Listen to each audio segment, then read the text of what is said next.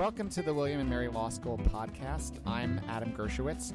Uh, today we're going to talk with Professor Allison Orr Larsen, an expert on constitutional law and administrative law, and a professor here at William and Mary. Our topic for the day is deferred action for childhood arrivals, which you may know as DACA or the law governing dreamers. We're going to talk about what that law is, why it's controversial from a legal perspective, um, the recent changes imposed by the Trump administration, some challenges to the law, and really what's going to come next. So, welcome, Professor Larsen. Thank you for having me. So, let's start out with the simple question What is DACA? What does it affect? So, DACA was a policy announced in 2012 under President Obama. And as you said, it applies to young people who are undocumented here illegally, but who satisfy six criteria, including they came here as children, they were under 16 years old when they came to the United States, and they've been here for the last five years and they've been in school or in the military and they haven't been convicted of a felony and they're not yet 31. So, as you said, this is the population known as dreamers. It's a pretty sympathetic group, young people who came here as kids illegally but not on their own and who've never known another country to be home. So the slang is being DACAmented, which means they've successfully applied through this federal program and they've submitted to the government all of their information, their address, their date of birth, they've paid $500. And if they're successfully found to qualify, if they get DACAmented, then they get three really valuable things. They get the biggest benefit, which is known in immigration law as deferred action, which is a significant decrease in the likelihood of deportation for two years. Um, now, deferred action pre existed DACA, but they've been doing it since the 80s, but it's more typically done on a case by case basis and not through broad classifications like this.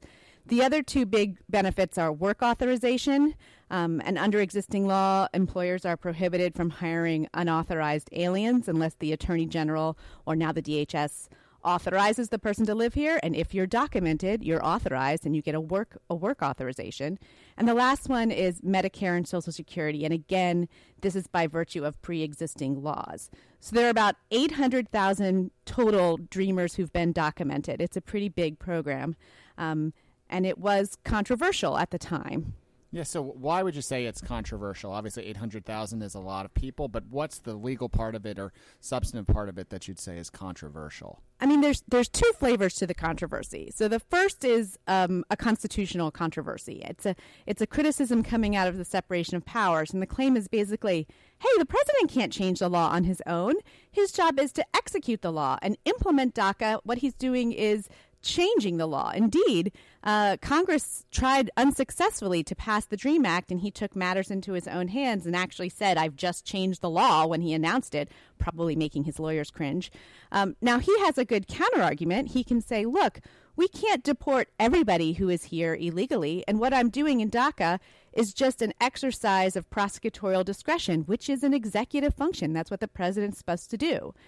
The second criticism, and this one doesn't get as much attention outside of admin law nerds like me, is that DACA is a substantive change that requires notice and comment rulemaking under a big statute called the APA, or the Administrative Procedure Act.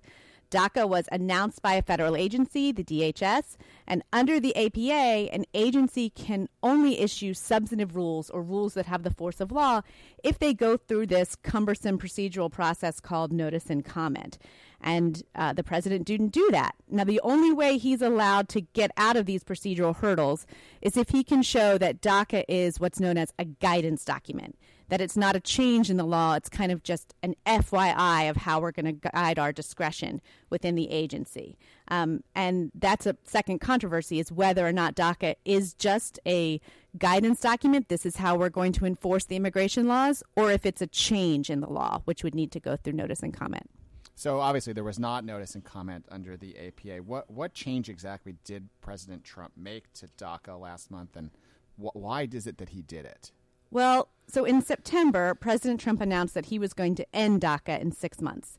And the rationale came from Attorney General Jeff Sessions. And he said the president has to end the program because it was illegal in the first place.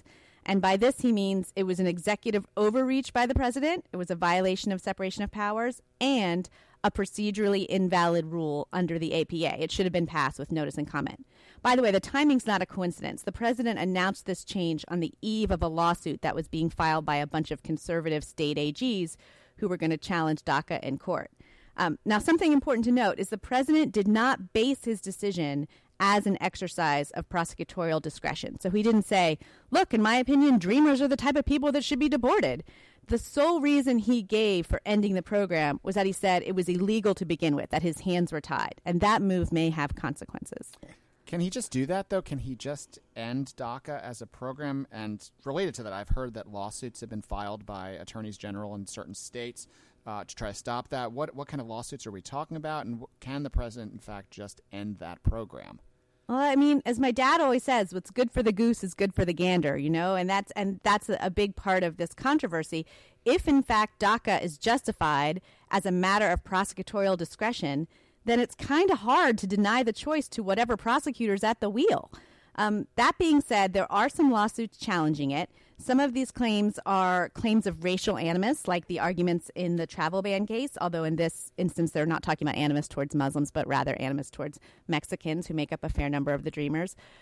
I think the most interesting challenge, though, is about the APA. So remember, I said the president ended DACA solely on the grounds that it was passed illegally? So, one of the claims in the lawsuit that was filed against President Trump's decision is that his decision was arbitrary and capricious because DACA was perfectly legal in 2012 when the president President Obama started it.